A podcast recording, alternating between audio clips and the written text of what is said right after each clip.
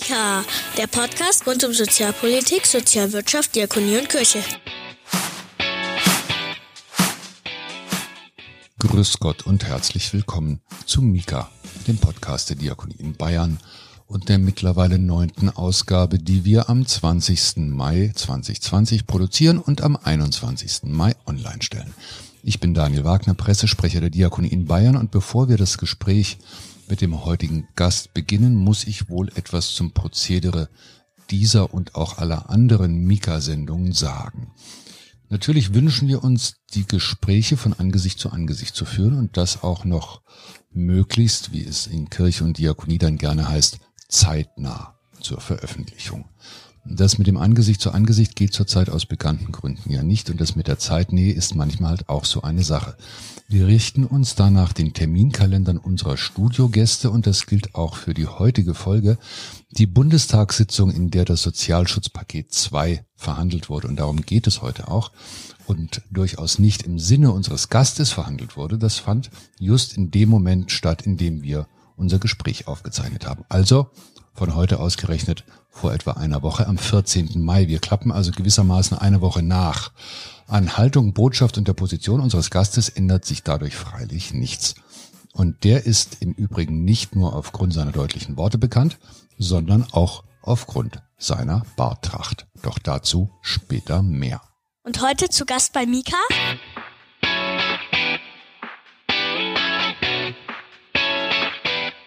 Ulrich Schneider, Hauptgeschäftsführer des Deutschen Paritätischen Wohlfahrtsverbandes. Herr Dr. Schneider, wir haben uns im Vorfeld äh, der heutigen Ausgabe von Mika mal Ihren Twitter-Account angeschaut und da fällt auf, dass Sie im Vergleich zu anderen Verbandschefs wie etwa dem Herrn Neher von der Caritas oder auch dem Herrn Lilie von der Diakonie manchmal ganz schön rumpelig sind. Ich darf Sie mal zitieren, wenn es wirklich Prämien zum Kauf von Autos geben sollte, aber keine Corona-Prämien für die Ärmsten zum Kauf des Notwendigsten, dann flippe ich aus oder auch diesen Murks versteht kein Mensch mehr. Wie geht's Ihrem Nervenkostüm heute? Ach mein Gott, heute äh, ist, ein seltsamer Tag. Wir haben Sozialschutzpaket 2 im Deutschen Bundestag und äh, das Ding hat nun mal eine klare soziale Schieflage, leider. Es sind wirklich eine Menge tolle Sachen drin und ich finde es auch stark, wie die Bundesregierung sehr schnell reagiert hat in dieser Krise, um Menschen davor bewahren, wirklich abzustürzen aus zum Teil ja ohnehin fragilen äh, Existenzgrundlagen. Aber was natürlich enttäuschend ist, und deswegen ist mein Nervenkostüm auch schon ein klein bisschen strapaziert, für die, die schon abgestürzt sind, die, die jetzt in Hartz IV sind, die, die jetzt in Altersgrundsicherung sind, wird überhaupt nichts getan. Und das ist wirklich etwas, ja, was mich erschreckt. Denn wenn, wenn nicht in dieser Krise, wann überhaupt will man was für arme Menschen tun? Und das äh, lässt mich nichts Gutes äh, schwanen für die ganzen Diskussionen, die auch mit Klimawandel und anderem auf uns zukommen. Und deswegen bin ich heute mit sehr gemischten Gefühlen auf der Arbeit. Äh, pikanterweise findet heute ja zeitgleich die Hauptversammlung von BMW statt, einem Unternehmen, das gerne eine Kaufprämie für Autos hätte, das gleichzeitig Kurzarbeitergeld in Anspruch nimmt und Dividenden ausschütten möchte. Was würden Sie denn den Aktionären von, die, äh, von BMW heute gerne mit auf den Weg geben?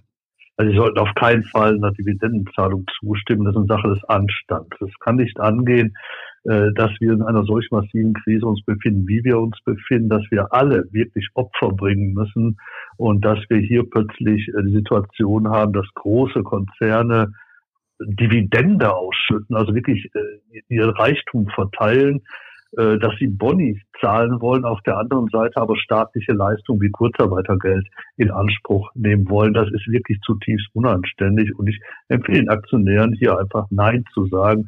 Ich finde den Vorschlag schon an die äh, Eigentümerversammlung nicht in Ordnung. Ja, da wird ja argumentiert, das sind äh, Leistungen, die sich aus der Vergangenheit ergeben, während Corona, nun ja, während Corona ein Problem der Gegenwart und der Zukunft ist. Diese Leistung wird jetzt in der Gegenwart ausgezahlt. Dieses Geld, was jetzt ausgezahlt wird, wird uns allen in Zukunft fehlen, wenn es auf privaten Konten landet. Das ist die Situation. Alles ist natürlich immer in der Vergangenheit erwirtschaftet worden, was ich jetzt auszahle. Das betrifft jegliches Geld, was ausgezahlt wird. Also das kann wirklich kein ernsthaftes Argument sein. Ähm, Herr Dr. Schneider, über die Zukunft reden wir dann gleich nochmal. Ähm, ich würde gerne auf eine Aktion zu sprechen kommen, äh, die Sie mit ins Leben gerufen haben, nicht als einziger, soweit ich weiß, nämlich die Forderung verschiedener Verbände nach 100 Euro sofort für Menschen in der Grundsicherung und das als Soforthilfe. Da ist der Paritäter dabei, der DGB, der Kinderschutzbund, die Diakonie Deutschland, andere Verbände. Und in Bayern hier gibt es von der Initiative Rechte statt Reste eine ähnliche Forderung. Der Sven Lehmann, den wir vor einigen Wochen hier zu Gast hatten, der hat die auch erhoben. Beide Aktionen richten sich an den Hubertus Heil. Und wir haben für Rechte statt Reste eine Antwort von ihm bekommen. Und äh, da schreibt er, für die Forderung nach einer Sonderzahlung oder Erhöhung des Regelbedarfs gibt es deshalb nach der bislang festgestellten Entwicklung keine Begründung. Was halten Sie davon? Das ist im wahrsten Sinn des Wortes ignorant. Denn natürlich gibt es eine Begründung, der kennt die Begründung auch. Und äh, all die Organisationen, die jetzt sagen 100 Euro mehr sofort, also die haben sie aufgezählt, einige davon sind mittlerweile äh, 25 Bundesorganisationen, die das fordern, haben ihm auch diese Begründung mitgeteilt schriftlich. Also er kennt sie. Zu sagen, es gäbe keine Begründung, grenzt schon einer Frechheit, muss man so sagen. Denn die Begründung ist klar. Wir haben mittlerweile ein Drittel der Tafeln die ihre Arbeit einstellen mussten. Und diese Tafeln hatten immerhin rund 600.000 Kinder und Jugendliche, die sie verpflegt haben.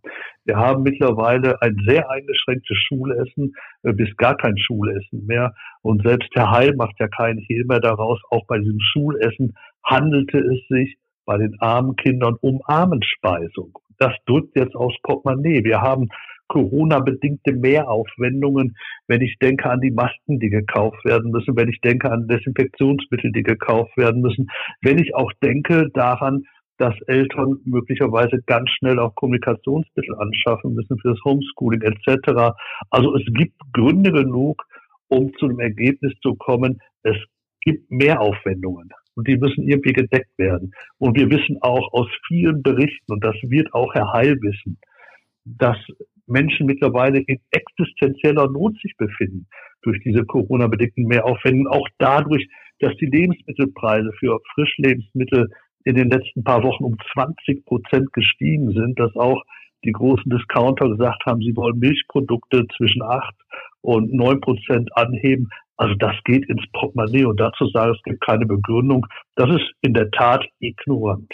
Aber er verweist in dem Zusammenhang dann gerne auf die anstehende Neuberechnung des Regelsatzes. Die Neuberechnung des Regelsatzes, die wird greifen, wenn es zügig geht und wenn es planmäßig geht zum 1.1.2021. Äh, Wir haben die existenzielle Not von alten Menschen in Altersgrundsicherung oder Familien in Hartz IV jetzt und nicht zum 1.2020. Auch hier muss man zu dem Punkt kommen, wird ein Problem einfach mal weggeschoben und auch das ist ignorant. Wir hatten in der letzten Ausgabe von Mika den Heinz Hilgers zu Gast, den kennen Sie wahrscheinlich, den Präsidenten des Deutschen Kinderschutzbundes. Ja, der ist ja auch bei diesem Bündnis 100 Euro sofort dabei. Ja. Und ähm, ihn haben wir gefragt, wie kommt es eigentlich, dass die Politik äh, diese Forderungen äh, so fröhlich und so konsequent ignoriert und er führt die Haltung der Politik gegenüber Menschen, die dauerhaft von Armut betroffen sind, auf ein gewisses Menschenbild der Politik zurück, nämlich äh, die Vorstellung, dass die Betroffenen eigentlich überhaupt nicht in der Lage sind, hier in dieser Situation eigenverantwortlich zu agieren und dass man die dann deswegen besser kontrolliert und an der kurzen Leine hält. Können Sie diese Begründung teilen oder glauben Sie, dass die Politik hier ein anderes Motiv hat, gerade bei der Forderung nach 100 Euro mehr für arme Menschen ähm, so ignorant, wie Sie sagen, zu reagieren? Ja, das, was der Heinz Silvers vom Kinderschutzbund da aufzeigt, ist schon richtig. Das wird ja auch immer nach vorne geschoben. Es werden Vorurteile seitens der Politik gegenüber Hartz-IV-Bezieher ganz bewusst geschürt. Die könnten nicht mit Geld umgehen, denen kann man kein Geld für Lebensmittel geben. Die würden ja nur alles äh, in Zigaretten und andere Dingen äh, anlegen. Also es wird ja bewusst geschürt, obwohl eigentlich alle, äh, die sich ein bisschen auskennen, wissen, das stimmt vorne und hinten nicht. Also wenn wir wirklich äh, Helden des Alltags haben, dann gehören die Alleinerziehenden beispielsweise in Hartz IV, die arbeiten und ein bisschen aufstocken, um über die Runden zu kommen, dann gehören die mit Sicherheit dazu. Und das, was die leisten in der Budgetierung ihres kleinen Geldes, ist wirklich eine herausragende Leistung. Manch Wohlhabender wäre dazu überhaupt nicht in der Lage. Aber es gibt nur sicherlich einen zweiten Grund, warum Herr Heil im Moment die Diskussion um Regelsätze oder einen Zuschlag fürchtet, wie der Teufel das Weihwasser. Äh, es geht darum, dass die Regelsätze ohnehin künstlich klein gerechnet sind, klein getrickst sind und dass man mit diesen Beträgen, die da sind, äh, wirklich überhaupt keine Chance hat, über den Monat zu kommen. Das weiß auch eigentlich jeder im Arbeitsministerium. Jeder weiß, wie diese Zahlen, diese obskuren Zahlen zustande kommen, die dann die Regelsätze abbilden. Und er weiß auch, wenn man jetzt 100 Euro drauflegen würde, was eigentlich bitter notwendig ist, dann macht man natürlich die Diskussion um die Regelsätze sehr grundsätzlich auf. Reicht das da, was da ist? Denn auch zum 01.01.2021 wird die Situation ja keine völlig andere sein. Und diese Diskussion will man auf jeden Fall vermeiden, weil es auch Geld kostet. Das sind ja gar nicht mal die Kosten in Hartz IV und Altersgrundsicherung, die da hm, zu Buche schlagen. Die Regelsätze werden auch genommen zur Berechnung des steuerlichen Existenzminimums. Danach bemisst sich wesentlich der Freibetrag, den jeder Steuerzahler erhält aus seiner Einkommensteuer. Und das geht richtig ins Geld. Eine Faustregel sagt, ein Euro Regelsatzerhöhung macht 50 Millionen Euro Steuerausfall. Und davor haben natürlich Heil und Herr Scholz Angst. Sven Lehmann sagte uns bei Mika, dass es bei den Verhandlungen um das erste Sozialschutzpaket auch um diese 100 Euro mehr ging. Und er sagte, das sei mit der SPD nicht zu machen gewesen. Sind Sie enttäuscht, dass diese Haltung ausgerechnet von der SPD kommt? Ja, schon, äh, weil die SPD ist ja jetzt vor einigen Monaten angetreten und wollte einen, einen, einen Neustart hinlegen, wollte sich neu profilieren als Wahrer der sozialen Interessen und auch äh, gerade der Interessen oder sagen wir mal der Notwendigkeiten, äh, die gerade ärmere Menschen zeigen. Und äh, jetzt zu sehen, dass die Situation im Bundestag ja wirklich eine völlig verrückte ist am heutigen Tage, das macht schon traurig. Die Situation ist die, dass die Linken einen, einen Antrag eingebracht haben, sofortige Corona-bedingte Erhöhung der Regelsätze. Die Grünen haben einen Antrag eingebracht. Sie werden heute auch übrigens eine namentliche Abstimmung dazu beantragen. Und selbst die FDP äh, hat mittlerweile äh, sich erklärt und gesagt, wir brauchen dringend sofort einen Aufschlag auf die Regelsätze, äh, damit die Leute über Corona hinwegkommen. Und nur die große Koalition, außer die große Koalition, also sperrt sich noch äh, mit CDU und SPD gegen Hilfen für die Ärmsten. Das muss einen ja traurig machen, natürlich. Mika, der Podcast der Diakonie in Bayern. Wir haben jetzt ein bisschen über die Kosten von Hartz IV geredet, aber wir wissen, dass Corona insgesamt die öffentliche Hand ja Milliarden kosten wird und auf kommunaler Ebene deutet sich jetzt schon eine Katastrophe bezüglich der Gewerbesteuern an. Was, ja. was glauben Sie denn, ich meine, alle, alle Welt redet von, von Lockerungen und von Öffnungen und wir sind durchs Gröbste durch. Da gibt es das eine oder andere berechtigte Fragezeichen an der Aussage. Aber was glauben Sie denn, wenn sich der Rauch verzogen hat? Wie wird der deutsche Sozialstaat nach Corona aussehen? Was ist dann noch übrig? Also ich, ich, ich muss immer wieder mit leichtem Grauen zurückdenken an die letzte große äh, Wirtschaftskrise, die wir hatten 2008, 2009, als wir auch reagierten mit äh, sehr ambitionierten Konjunkturprogrammen, äh, die aber klein dimensioniert waren im Vergleich zu dem, was jetzt gerade passiert. Äh, und ich muss mich mit grauen daran erinnern, wie das damals dann äh, in der Folge sich auswirkte, dass man nämlich in Leseburg zusammenkam und dort ein riesen Sparpaket äh, gezimmert hatte, wo insbesondere dann wieder Sozialleistungen geschliffen wurden, insbesondere Leistungen der Bundesagentur für Arbeit in Hartz IV hinein, Fortbildungsmaßnahmen, Eingliederungsmaßnahmen, all das wurde zusammengestrichen. Eine ganze Struktur von Beschäftigungsinitiativen, wie sie auch gerade in der Diakonie und bei Paritätischen ja ganz stark sind, wurde hier wirklich äh, zerstört streckenweise. Das war damals das Ergebnis. Die Angst ist natürlich da, dass dieses jetzt wieder passieren kann. Es wird, machen wir uns nichts vor, wenn der Rauch sich verzogen hat oder vielleicht auch schon vorher, werden enorme Verteilungskämpfe einsetzen. Da wird es um Prioritäten gehen bei anstehenden Konjunkturprogrammen. Das wird schon im Juni jetzt passieren, da bin ich sicher. Äh, da werden wir auch uns außerordentlich stark engagieren. Und anschließend, wenn es ans Bezahlen geht, wird ja auch die Frage sein, wie, wie, wie soll es passieren? Werden wieder mal die Schwächsten rangenommen oder sind wir endlich in der Lage, eine wirklich solidarische Finanzierung hinzustellen. Und dann ist man natürlich schnell bei Stichworten wie Vermögensabgabe, Reichensteuer oder auch äh, Spitzensteuersätze. Die sind dann wieder auf der Tagesordnung. Also es wird ein ungeheuer spannendes Wahljahr 2021. Das ist jetzt schon klar. In der kommenden Woche, Herr Dr. Schneider, findet die bundesweite Aktionswoche Schuldnerberatung statt. Da ist der Paritäter auch dabei, die Diakonie übrigens auch. Äh, das Motto heißt chancenlose Kinder, gutes Aufwachsen trotz Überschuldung. Was mhm. erhoffen sich Initiatoren von dieser oder generell von solchen Aktionswochen? Ich meine, da gibt es ja viele ähm, zu allen möglichen Anlässen. Im medialen Grundrauschen geht es auch gerne mal unter. Aber die chancenlosen Kinder, die treffen natürlich oder passen ganz gut zu den Forderungen nach 100 Euro mehr, sozusagen ins, ins mediale Gesamtgepräge der Wohlfahrtsverbände. Was glauben Sie, kommt da am Ende bei raus? Ich denke, dass äh, die jetzt anstehende Woche zur Schuldnerberatung ja unter einem besonderen, in einem besonderen Kontext äh, steht. Äh, wir haben in Deutschland die Situation, dass 40 Prozent der Haushalte so gut wie gar nichts Erspartes haben. Sie leben von der Hand in den Mund. Und beim unteren Zehntel ist es auch gar nichts mehr, es ist das negative Erspartes, so blöd wie der Begriff ist. Das heißt, es geht um Schulden.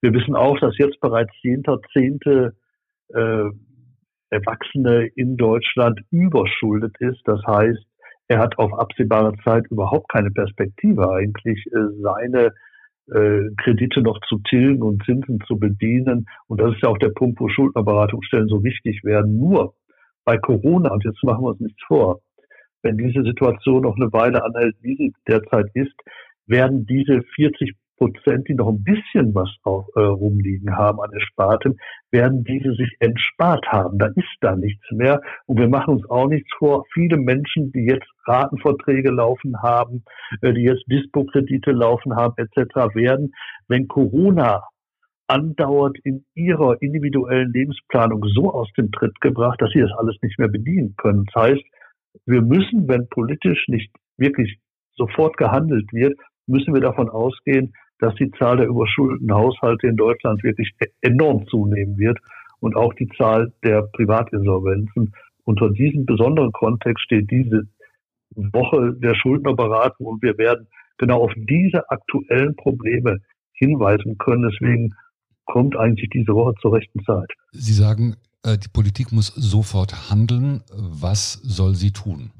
Na, wir haben ja schon mal ein erstes Feld äh, erschlossen und da hat die Politik sehr couragiert gehandelt, indem sie sagte, bei Mietzahlungen muss jetzt dafür gesorgt werden, dass wenn Menschen nicht zahlen können, dass sie auch nicht vor die Tür gesetzt werden. Das hat ja überraschend gut funktioniert. Äh, positiv ist auch hervorzuheben, dass die meisten Menschen ihre Mieten ja auch weiterzahlen können. Interessanterweise, die, die jetzt davon Gebrauch machen, sind viele kleine Gewerbetreibende, äh, äh, die, die ihre Mieten, ihre hohen Pachten nicht zahlen können. Aber auch das gehört ja zur Infrastruktur. Deswegen ist das ganz in Ordnung.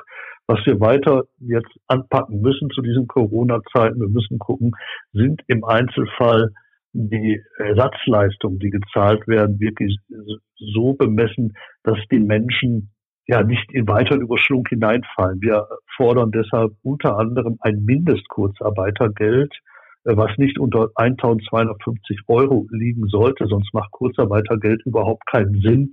Wir sagen auch, insgesamt muss sofort ab dem ersten Tag das Kurzarbeitergeld auf 80 Prozent erhöht werden, nicht erst nach äh, einigen Monaten.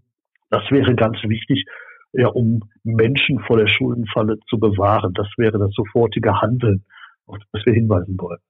Herr Dr. Schneider, jetzt hätte ich, wenn Sie einverstanden sind, noch vier Begriffe mit der Bitte um eine kurze Ein-, Zweisatz-Antwort.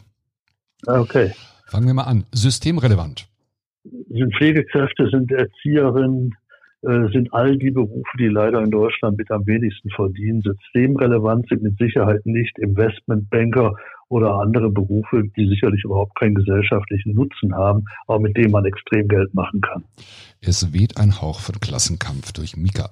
Zweiter Begriff, Wohlfahrtsindustrie. Wohlfahrtsindustrie ist ein übles, wirklich übles äh, Schimpfwort, was insbesondere in neoliberalen Kreisen äh, kursiert, um Wohlfahrt zu diffamieren und zu suggerieren, die wollen ja nur Geld machen, die kümmern sich nicht um den Einzelnen. Das ist eine wirklich glatte Lüge. Dieser Begriff ja, muss bekämpft werden, wo immer er auftaucht, und zwar aus sehr guten Gründen. Es geht um Solidarität bei Wohlfahrt und nicht um Industrie. AfD? Die ist überhaupt keinen Satz wert. Letzter Begriff, Backenbart. Backenbärte äh, sehen, wenn man den Kopf dazu hat, extrem gut aus, sind ein Relikt aus den 70er Jahren der Rock'n'Roll-Zeiten und sollten geehrt und gepflegt werden. Irgendwelche Pflegetipps für Backenbärte? 7,5 Millimeter rasieren, auf keinen Fall mehr. Herr Dr. Schneider, ganz herzlichen Dank für das Gespräch. Ich wünsche Ihnen alles Gute für den heutigen Tag und auf dass Ihre Nerven durchhalten mögen und vielleicht hören wir uns einmal wieder. Vielen Dank. Okay, vielen Dank. Jetzt gibt es Häppchen. Ja, wir haben vor einigen Ausgaben auf den Pflegepodcast Übergabe hingewiesen und diesen wärmstens empfohlen.